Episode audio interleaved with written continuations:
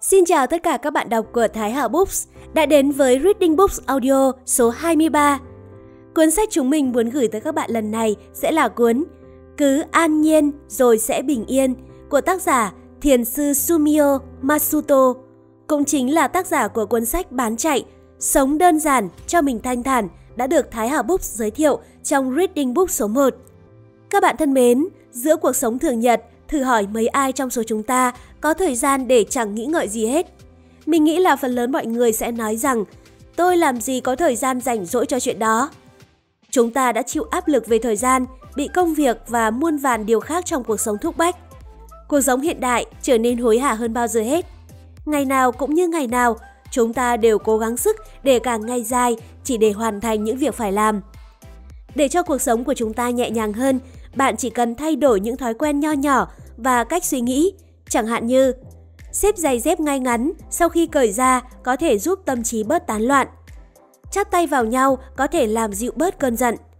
Trồng một cây hoa và ngắm nhìn nó lớn lên có thể dạy cho bạn đón nhận sự thay đổi. Ngắm mặt trời lặn có thể giúp bạn sưởi ấm linh hồn của mình. Hiểu khái niệm Ichigo Aichie biến những tương tác thường ngày trở nên ý nghĩa hơn. Không nhất thiết phải tách rời cuộc sống đời thường, tìm kiếm những điều phi thường. Bạn chỉ cần tiếp nhận những thói quen đơn giản, thực tập thì cuộc sống sẽ trở nên an nhiên hơn. Cứ an nhiên rồi sẽ bình yên, sẽ cùng với bạn hướng tới những điều đó. Lối sống đơn giản, lối sống thiền. Và ngay sau đây xin mời các bạn cùng lắng nghe trích đoạn của cuốn sách này nhé.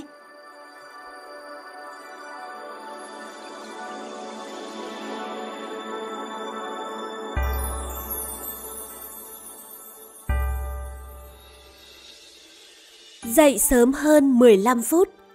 Liều thuốc cho trái tim chật trội. Bận rộn làm ta đánh mất trái tim của mình. Khi thiếu thốn thời gian, tình trạng này tất sẽ ảnh hưởng đến trái tim của chúng ta. Chúng ta nói theo quán tính. Tôi bận lắm, tôi chẳng có thời gian. Khi chúng ta cảm thấy như vậy, tâm trí lại càng trở nên hối hả hơn.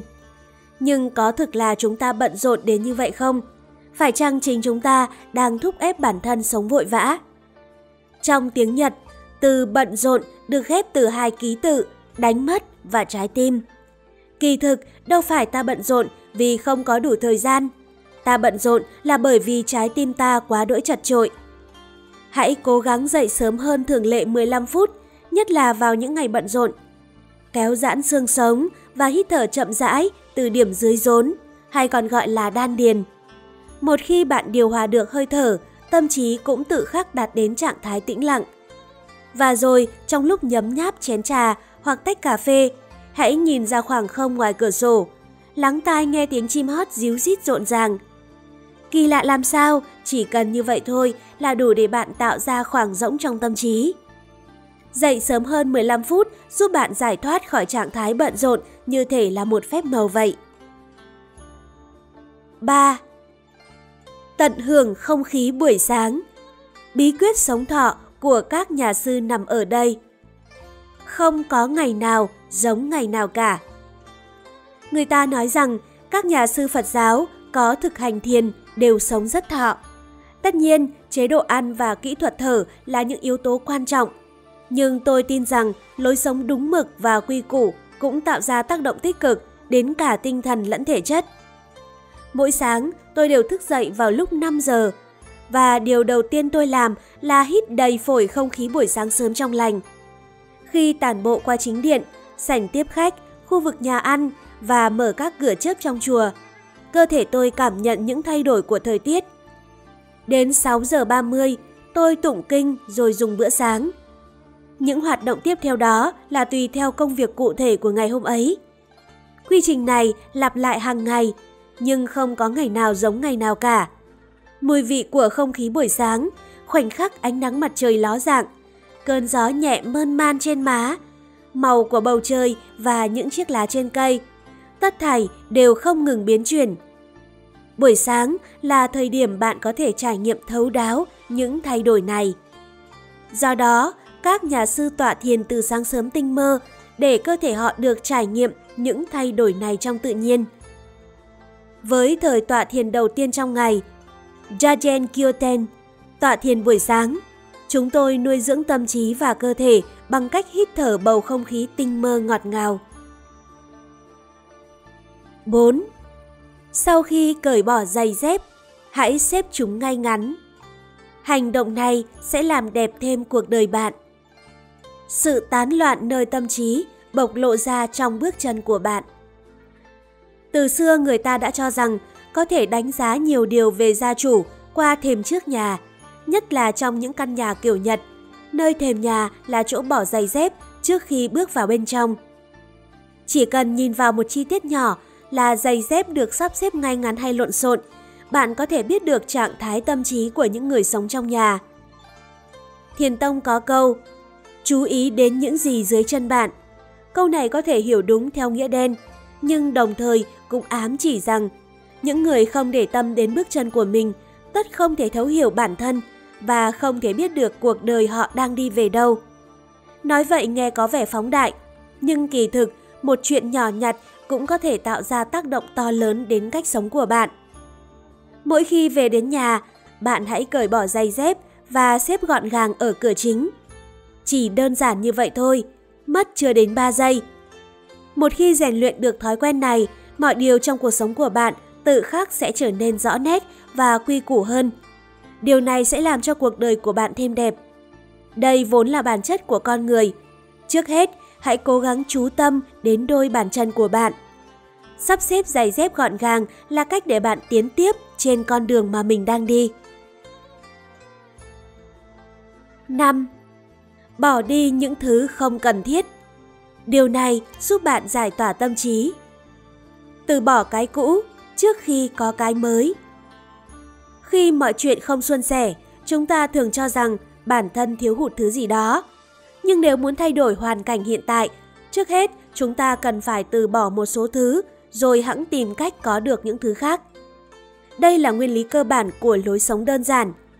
Buông bỏ những dính mắc, gạt đi những phán đoán, giảm thiểu vật sở hữu. Lối sống đơn giản cũng là lối sống từ bỏ những gánh nặng tâm lý và vật chất. Kỳ diệu làm sao, cái cảm giác khoan khoái sau mỗi lần chúng ta òa khóc nước nở. Nước mắt quét đi hết thảy những phiền muộn chất chứa trong lòng. Bạn cảm thấy có thêm nghị lực để tiếp tục cố gắng. Tôi luôn cảm thấy khái niệm giác ngộ trong Phật giáo, tức là tâm trí sáng tỏ, có liên quan tới trạng thái khoan khoái này của tâm hồn. Thế nhưng, chúng ta rất khó buông bỏ và tháo gỡ những gánh nặng tinh thần và vật chất vốn đang kìm hãm bản thân. Đôi khi điều đó kéo theo những nỗi đau rất thật. Chẳng hạn như khi chúng ta phải chia lìa với một người thân yêu. Dẫu vậy, nếu muốn cải thiện tình hình, nếu muốn sống thanh thản, bạn phải học cách buông bỏ. Giây phút bạn tháo gỡ thành công, sự đủ đầy sẽ chảy tràn vào trong cuộc sống của bạn. 6. Sắp xếp bàn làm việc Dọn dẹp giúp mài rũa tâm trí Bàn làm việc là tấm gương phản chiếu tâm trí nội tại của bạn. Hãy thử nhìn những bàn làm việc xung quanh bạn tại văn phòng. Những người luôn giữ bàn làm việc sạch sẽ, gọn gàng thường là những người làm tốt công việc của họ. Ngược lại, những người lúc nào cũng để bàn làm việc bừa bộn thì thường bất ổn và khó tập trung vào công việc. Khi bàn làm việc bừa bộn, hãy sắp xếp ngăn nắp lại. Khi bàn làm việc dính bẩn, hãy lau dọn. Trước khi tan làm, hãy dọn dẹp gọn gàng bàn làm việc của mình. Những người có thói quen này thường cảm thấy đầu óc nhạy bén hơn. Họ có thể tập trung 100% vào công việc mà không bị sao nhãng. Trong thiền viện, các nhà sư dọn dẹp, quét tước mỗi sáng và mỗi tối. Chúng tôi dọn dẹp bằng cả trái tim, mặc dù không phải vì chùa có nhiều bụi bẩn. Công việc dọn dẹp không chỉ nhằm mục đích làm sạch chùa, mà còn giúp chúng tôi gột rửa tâm trí của mình. Mỗi một lần đưa chổi, bạn quét sạch bụi bẩn trong tâm trí. Mỗi một vệt lau chùi, trái tim bạn trở nên rạng rỡ hơn. Hãy áp dụng điều này cho bàn làm việc tại chỗ làm cũng như những căn phòng trong gia đình bạn. Đừng để bản thân bị những lo lắng và phiền muộn quấy nhiễu. Bí quyết để giữ cho tâm trí minh mẫn là luôn sắp xếp ngay ngắn mọi thứ xung quanh bạn. 7. Pha một cốc cà phê ngon lành Hạnh phúc nằm trong công sức và thời gian chúng ta bỏ ra. Khi không chịu bỏ công sức, chúng ta cũng bỏ lỡ mất nhiều niềm vui của cuộc sống. Bạn sẽ làm gì nếu muốn uống một cốc cà phê? Nếu ở nhà, hẳn bạn sẽ bật máy pha cà phê, hoặc nếu như ở ngoài, bạn sẽ mua một cốc cà phê giá rẻ. Đây đều là những hành động hoàn toàn bình thường. Nhưng hãy thử hình dung một cảnh tượng khác. Đầu tiên, bạn đi vào rừng và kiếm củi. Bạn nhóm lửa rồi đun nước. Trong khi nghiền hạt cà phê, bạn ngẩng đầu lên và cảm khái. Trời hôm nay đẹp quá! Cà phê được pha chế theo cách này hẳn là ngon hơn nhiều so với cà phê pha chế bằng máy. Có lẽ là bởi mỗi một khâu trong quá trình pha chế đều vô cùng sống động. Kiếm củi, nhóm lửa, nghiền hạt cà phê. Không có hành động nào lạc quẻ cả. Với tôi, vậy mới là sống. Cuộc sống đòi hỏi thời gian và công sức, hay nói chính xác hơn, khi không chịu bỏ ra thời gian và công sức, chúng ta cũng đánh mất đi những điều thú vị của cuộc sống. Thỉnh thoảng, hãy trải nghiệm những điều bất tiện. 8. Chú tâm mỗi khi đặt bút xuống. Bản thể chân thật của bạn có thể được biểu lộ qua nét chữ. Chú tâm vào bên trong. Các vị sư tu thiền vốn luôn có hứng thú với thư pháp và hội họa. Vậy với chúng tôi, thư pháp và hội họa đóng vai trò gì, nhất là trong thực hành thiền? Chúng tôi không quan tâm đến chuyện để lại cho đời sau những tác phẩm có giá trị trường tồn hoặc khoe mẽ kỹ thuật của mình. Thực chất, chúng tôi tìm cách biểu lộ bản thân qua các tác phẩm nghệ thuật. Lấy ví dụ như xúc cảm mãnh liệt khôn tả trong thư pháp của vị thiền tăng chứ danh Ikkyu. Tinh thần trong tác phẩm của ông hoàn toàn lấn át người xem. Tương tự, trong các bức họa phong cảnh của Setsu, những vệt mực nhòe cũng chứa đựng cốt lõi tinh thần của ông. Nói không ngoa, các bức thư pháp và họa đồ mà họ tạo ra là những tác phẩm được kết tinh từ chính bản thể nội tại của họ. Tập viết thư pháp và vẽ tranh là một cách kết nối với bản thể nội tại của bạn. Hãy dứt bỏ những tạp niệm và mặc cho cây bút lông nhảy múa trên mặt giấy. Cố gắng viết hoặc vẽ một cách chú tâm, không phải là để phô trương cho người khác, mà là để đối diện với bản thể nội tại của bạn trong chánh niệm. Bản thể chân thật của bạn sẽ được hiền bày chỉ trong một nét vẽ hoặc một ký tự. 9. Cố gắng nói to. Đây là một phương pháp thúc đẩy bản thân. Lấy hơi từ bụng và đánh thức não bộ. Bạn đã bao giờ bắt gặp một thiền tăng đang tụng kinh chưa? Bằng âm lượng tối đa, giọng của vị sư này vang vọng trong chính điện khi ông tụng kinh cúng Phật. Và nếu có một vài nhà sư cùng tụng kinh, họ sẽ tạo ra âm thanh mãnh liệt như thể dội lên từ chính mặt đất. Tại sao họ lại tụng kinh với khí lực mạnh mẽ đến vậy? Có một lý do chính đáng. Khi nói to, hiển nhiên là bạn có thể nghe được giọng của mình rõ ràng hơn. Nhưng không chỉ có vậy, điều này còn khuấy động và kích hoạt não bộ của bạn. Những nhà sư chúng tôi thường luôn dậy sớm và tụng kinh trước tiên để đánh thức não bộ. Để tụng kinh được với âm lượng lớn, chúng tôi phải ngồi đúng tư thế và lấy hơi từ bụng. Các ca sĩ nhạc kịch cũng sử dụng kỹ thuật tương tự. Điều này rất tốt cho cơ thể của bạn. Thế nên, không phải tự nhiên mà các nhà sư lại tụng kinh to đến như vậy. Cố gắng nói to một lần mỗi ngày, kể cả chỉ là lời chào hỏi buổi sáng. Sự thực tập này có thể mang lại cảm giác tốt lành đến bất ngờ. 10. Đừng sao nhãng bữa ăn Chú tâm vào hành động ăn trong bữa ăn. Ăn và uống bằng cả trái tim. Khi ăn, bạn có tập trung vào hành động ăn không? Bữa sáng vội vội vàng vàng trước khi lao ra khỏi nhà. Vừa dùng bữa trưa cùng đồng nghiệp, vừa nói chuyện công việc. Và ăn tối trong khi xem tivi. Hành động ăn thường xuyên bị sao nhãng, có phải như vậy không? Trong thiền tông, chúng tôi có câu ăn và uống bằng cả trái tim. Có nghĩa là khi bạn uống một tách trà, hãy chỉ tập trung vào hành động uống trà. Khi dùng bữa, hãy chỉ tập trung vào việc thưởng thức bữa ăn đó. Trong lúc ăn một món, hãy nghĩ đến người đã nấu món đó. Mường tượng ra cánh đồng nơi rau củ được trồng.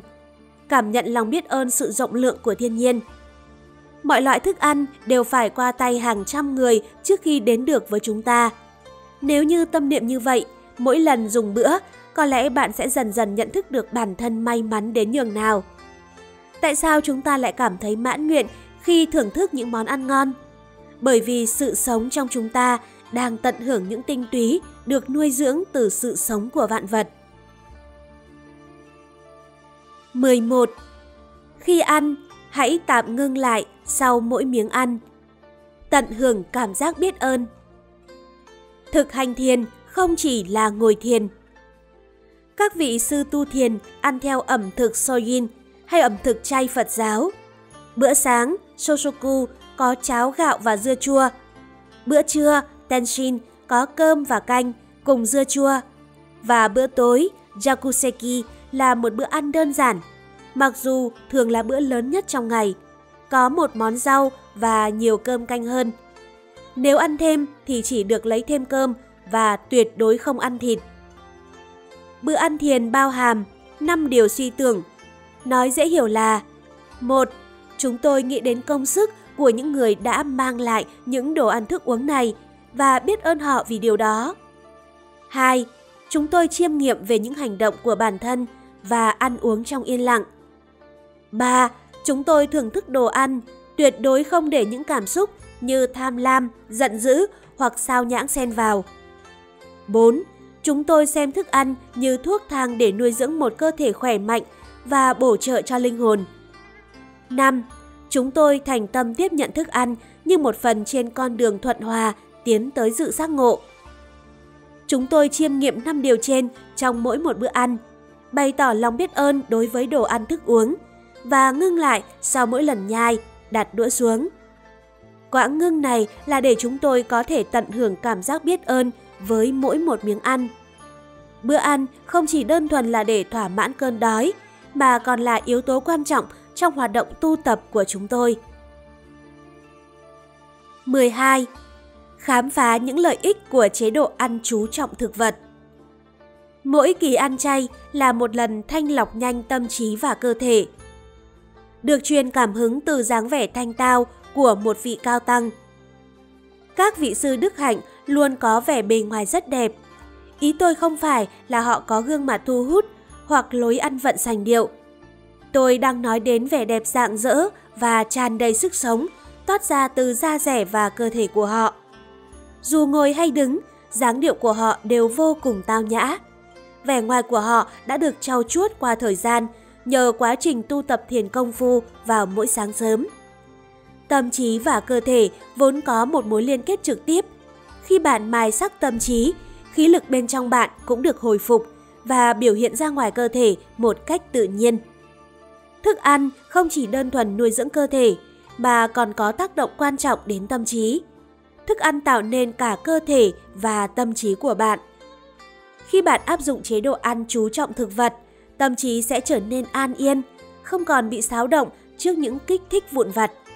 Điều này thể hiện rõ ở nước da dạng dỡ của bạn. Ngược lại, chế độ ăn toàn thịt tạo ra một trạng thái tinh thần thù địch. Trước khi kịp nhận ra, da rẻ của bạn đã dần trở nên sạm màu.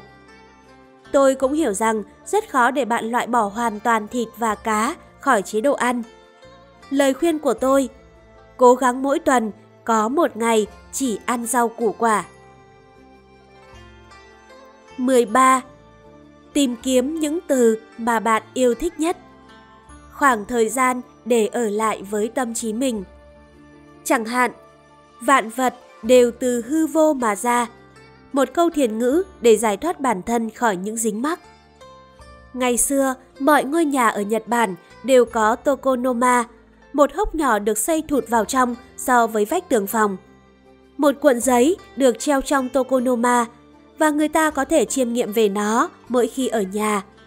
Nó có thể là một bức tranh ưa thích hoặc là một bức thư pháp về tôn chỉ nào đó.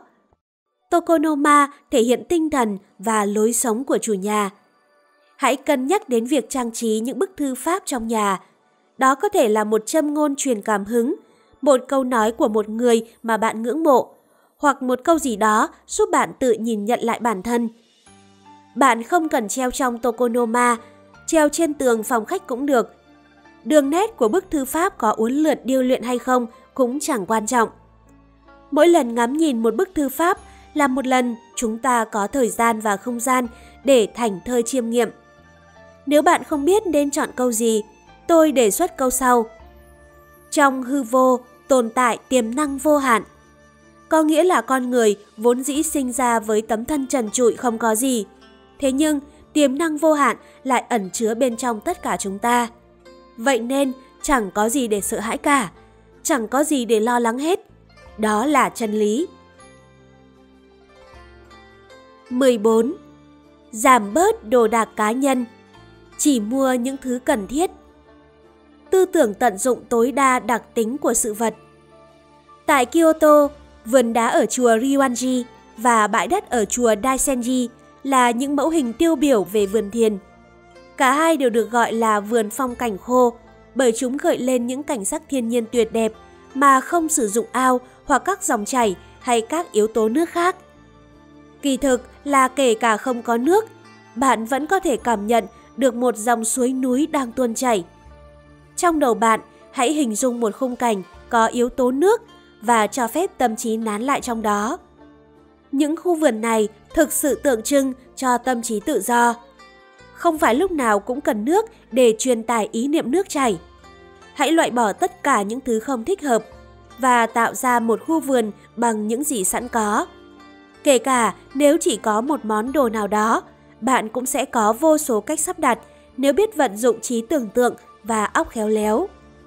Trong khi mua sắm hàng ngày, trước khi bạn mua một món đồ mới nào đó, hãy cân nhắc xem món đồ đó có thực sự cần thiết hay không và xem xét lại những món đồ đã có sẵn.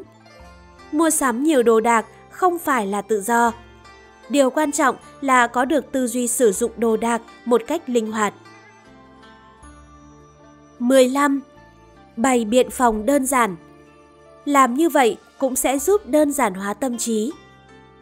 Sự khác biệt giữa đơn giản và hà tiện Mối quan hệ giữa tâm trí và cơ thể cũng giống như giữa con gà và quả trứng vậy.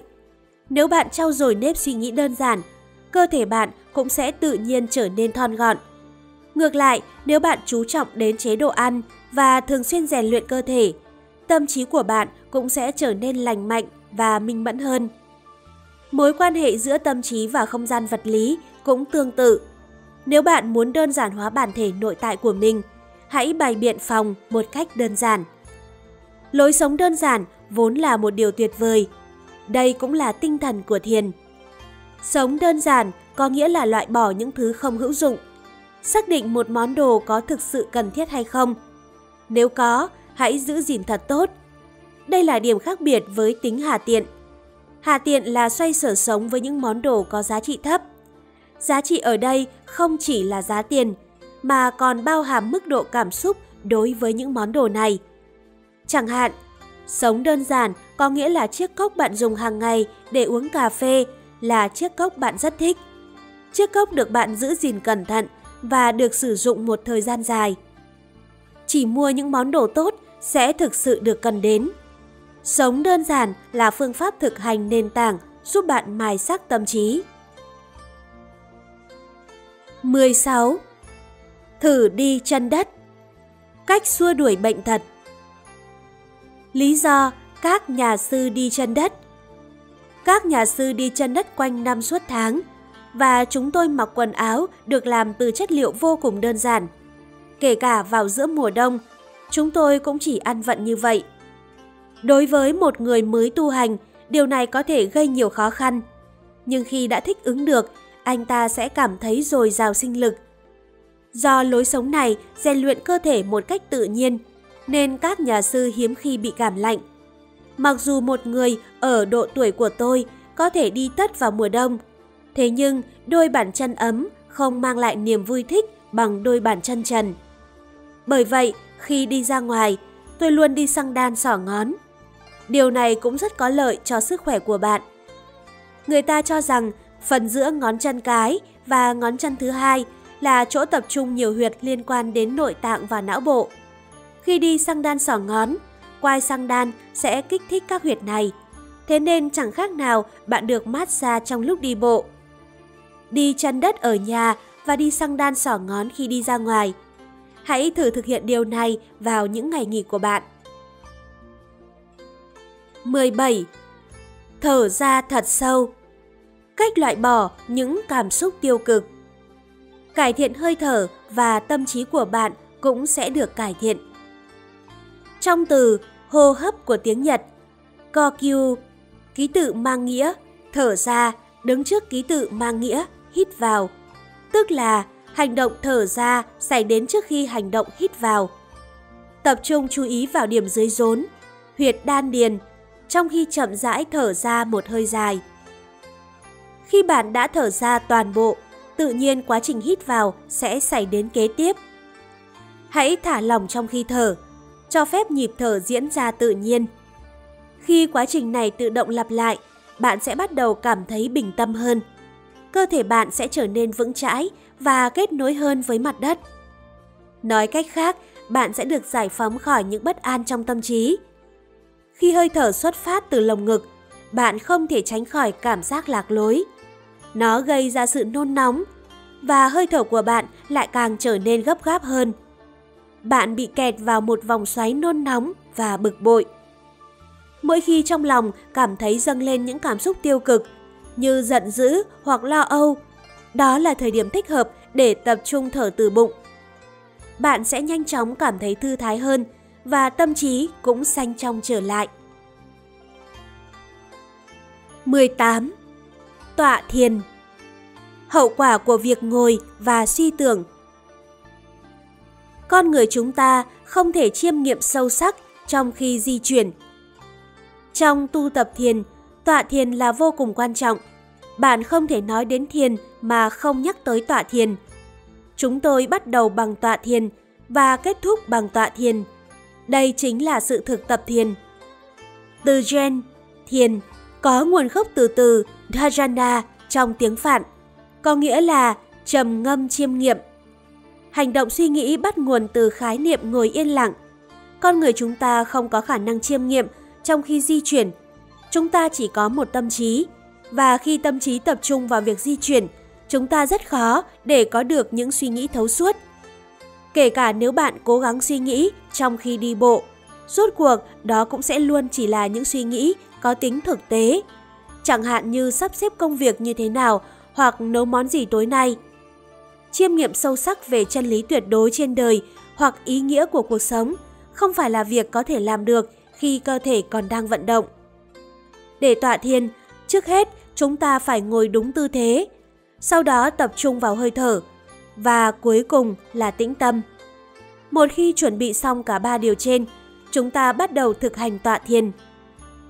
Hãy thử tọa thiền, làm rỗng tâm trí, mặc cho những suy nghĩ của bạn tự do trôi nổi và rồi giạt ra khỏi đầu.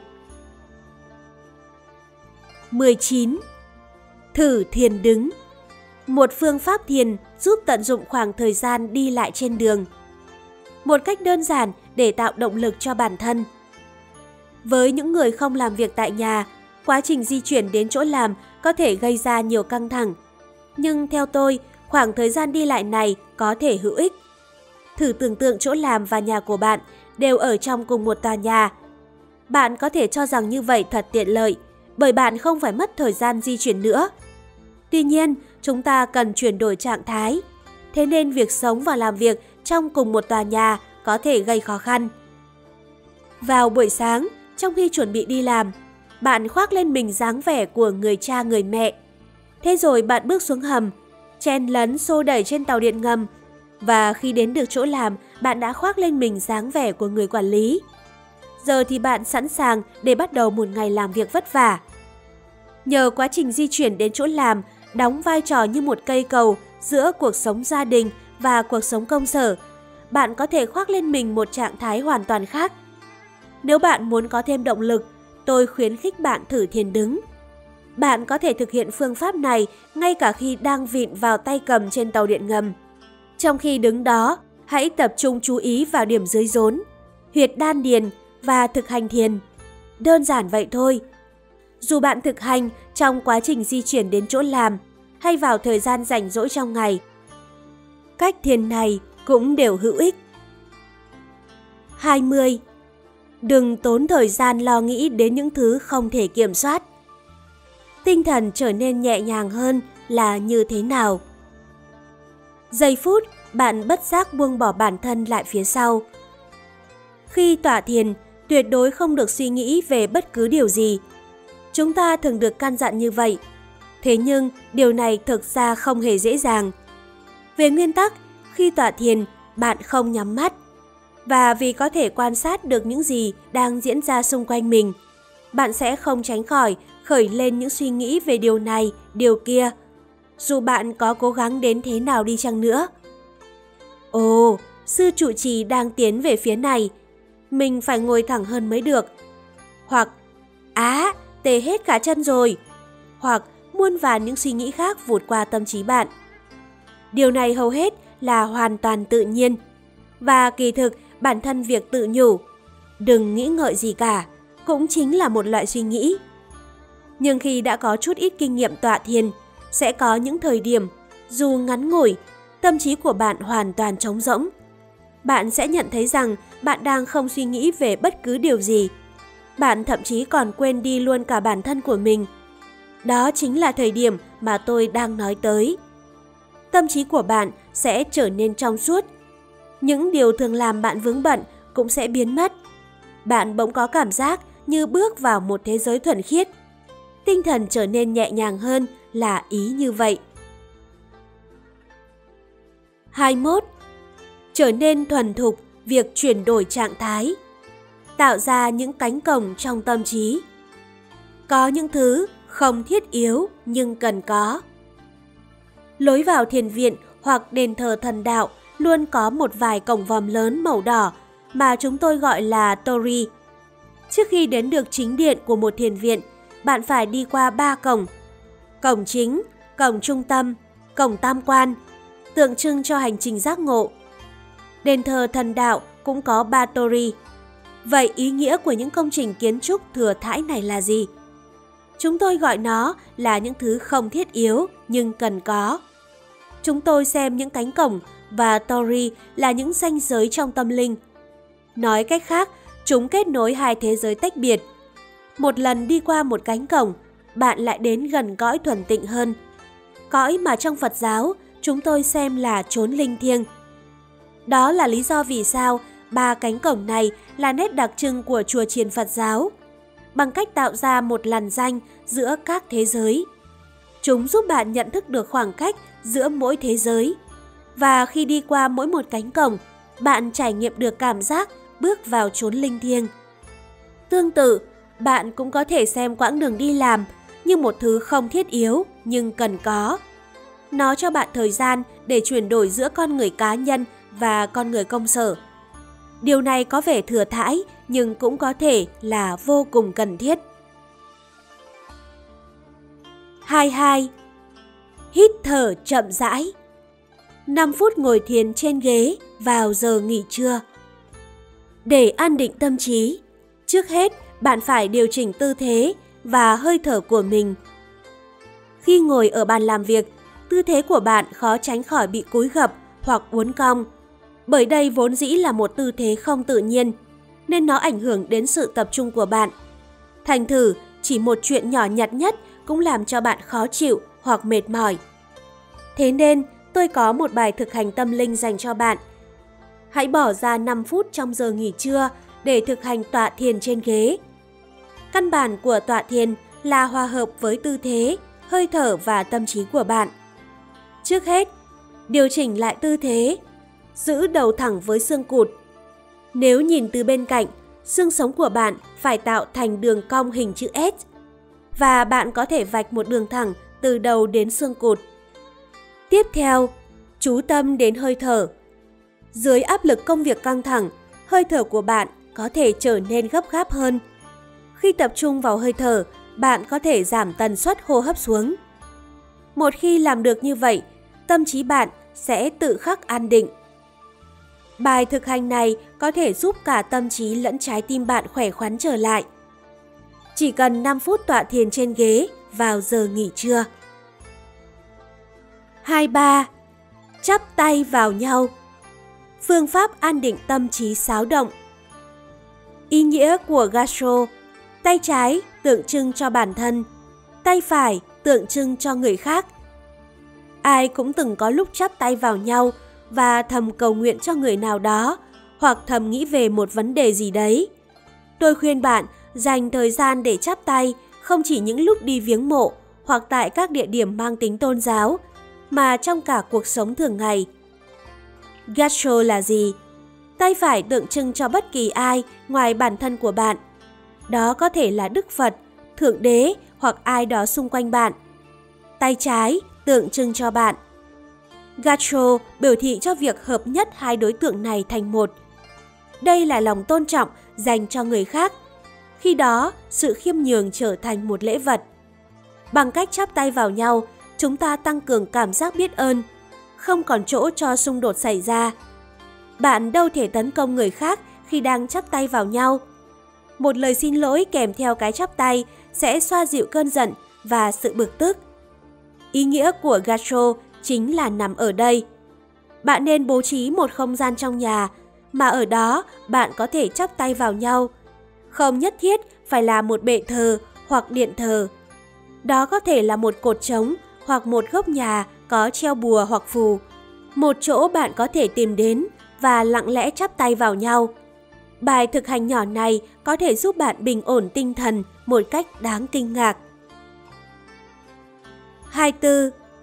Dành thời gian ở một mình Bước đầu tiên hướng đến lối sống đơn giản theo phong cách thiền. Lợi ích của trốn tách biệt trong thành phố Sống trong núi là lối sống được người Nhật lý tưởng hóa. Đây được xem là lối sống hoàn mỹ và đôi khi ám chỉ một cuộc sống cô lập khỏi thế giới. Các nhà sư nổi tiếng Saigyo và Ryokan được biết đến là những người đã sống cuộc đời ẩn giật như vậy. Gần gũi với thế giới tự nhiên, sống với một tâm trí hoàn toàn tự do, chấp nhận mọi thứ đúng với bản chất của nó. Đây là lối sống lý tưởng. Như nhà sư Kamono Chomei đã mô tả trong tác phẩm Hojoki từ thế kỷ 13. Sống trong núi là sống ẩn giật, một mình trên núi. Các nhà sư thiền tông xem đây là môi trường lý tưởng để tu tập.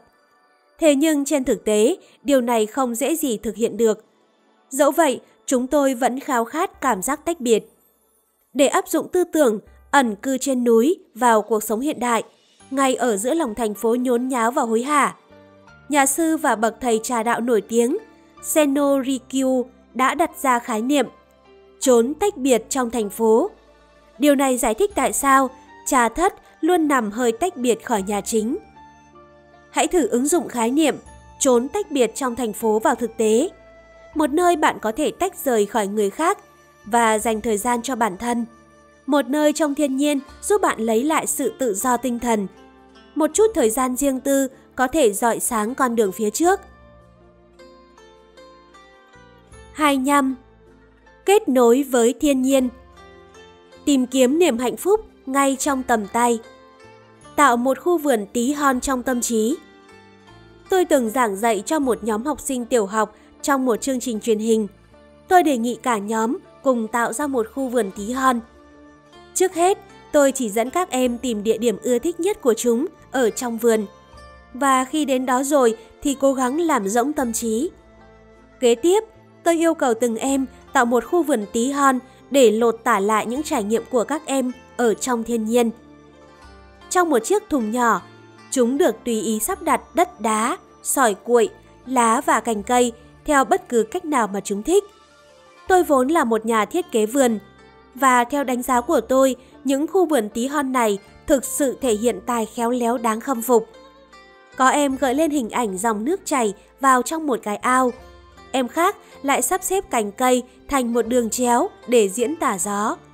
Và một em khác lại gắng sức tạo ra những khoảng truyền màu. Những đứa trẻ vốn hàng ngày bị nhồi nhét kiến thức tại trường học và lớp học thêm, lúc này hoàn toàn say mê tạo ra những khu vườn tí hon của riêng mình. Chúng đã có những khoảng thời gian vui chơi lý thú giữa thiên nhiên. Hãy cố gắng tiếp xúc trực tiếp với thiên nhiên nếu bạn nhìn thấy một hòn đá nằm ở dưới đất, hãy nhặt lên và nắm lấy. Nếu bạn bắt gặp những bông hoa đang bung nở bên cạnh đường, hãy dừng lại và ngửi mùi hương. Sau đó, tạo ra một khu vườn tí hon của riêng bạn trong tâm trí bạn. Điều này sẽ giúp bạn thư thái hơn. 26. Tạo một khu vườn nhỏ ở ban công. Một góc nhỏ để thực hành chánh niệm. Bạn có thể mài sắc tâm trí ở bất cứ đâu. Giới tu hành chúng tôi có câu, dưới một tán cây, trên một tảng đá. Bạn ngồi đó một mình trên một tảng đá hoặc dưới một tán cây và yên lặng thực hành tọa thiền. Điều này giúp bạn giao hòa với thiên nhiên. Bạn có thể rũ bỏ mọi suy nghĩ lướt qua trong đầu và tọa thiền với tâm trí trống rỗng. Đây là môi trường lý tưởng để thực hành tọa thiền. Kỳ thực không dễ để các nhà sư có được điều kiện thuận lợi như vậy. Thế nên, khuôn viên thiền viện thường có sân vườn. Chúng tôi có thể mường tượng ra dãy núi khuất xa và hình dung tiếng suối chảy rầm rì.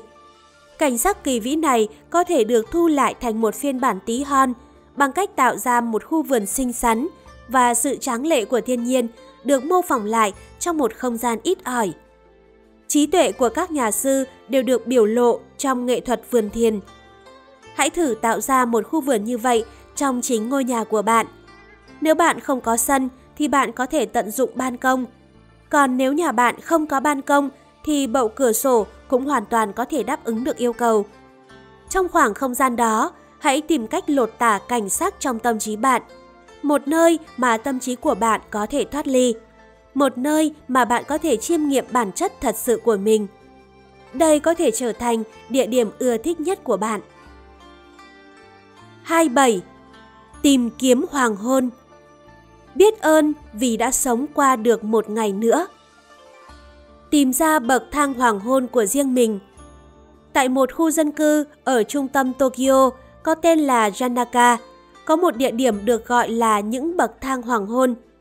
Những bậc thang này thực ra không có gì khác thường, nhưng nếu ngồi ở đây và nhìn lên trời vào đúng thời điểm, bạn có thể bắt gặp khung cảnh hoàng hôn đẹp đến mê hồn. Tôi không biết nguồn gốc của tên gọi những bậc thang hoàng hôn này, chỉ là người ta gọi như vậy từ lâu lắm rồi. Hiện nay, rất nhiều người đến đây để ngắm hoàng hôn. Tôi cho là trên thế giới này không thiếu những địa điểm như vậy. Tại vùng quê Nhật Bản, bạn có thể ngắm hoàng hôn buông xuống những con đường nhỏ giữa các ruộng lúa. Và ở thành phố, bạn có thể leo lên nóc nhà để thưởng ngoạn toàn bộ khung cảnh mặt trời lặn. Bạn không cần phải lặn lội đến tận Janaka.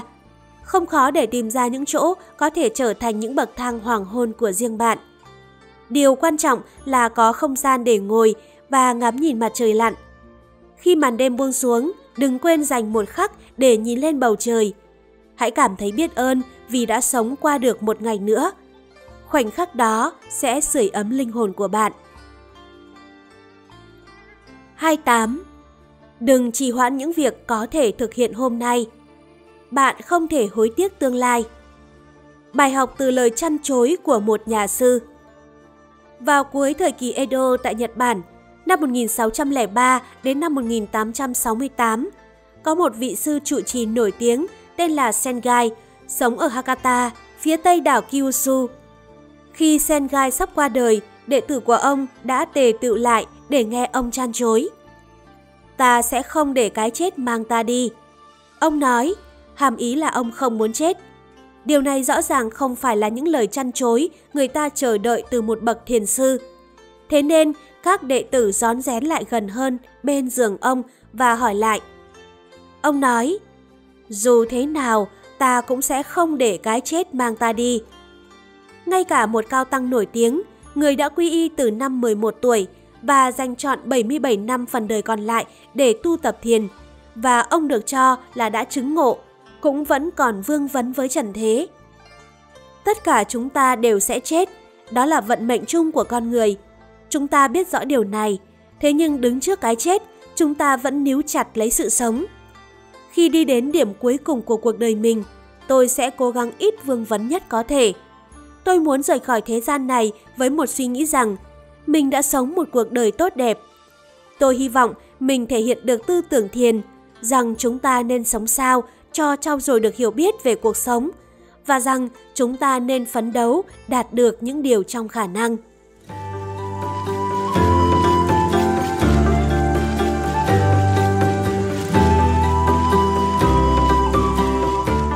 Các bạn thân mến, cảm ơn các bạn đã lắng nghe những chia sẻ của thầy Sumio Masuno. Chỉ với những thay đổi nho nhỏ cũng sẽ làm cho cuộc sống của bạn thêm nhẹ nhàng, thêm bình yên. Và quan trọng nhất là bạn hãy nhanh tay sở hữu cho riêng mình cuốn sách Cứ an nhiên rồi sẽ bình yên do Thái Học Books xuất bản. Để mỗi khi lo lắng hay phiền muộn khởi lên ở trong tâm tưởng, bạn hãy tìm đến những trang sách này nhé. Cuối cùng xin chào và hẹn gặp lại các bạn trong số tiếp theo của Reading Books. Chúc các bạn luôn thành công, hạnh phúc và bình an.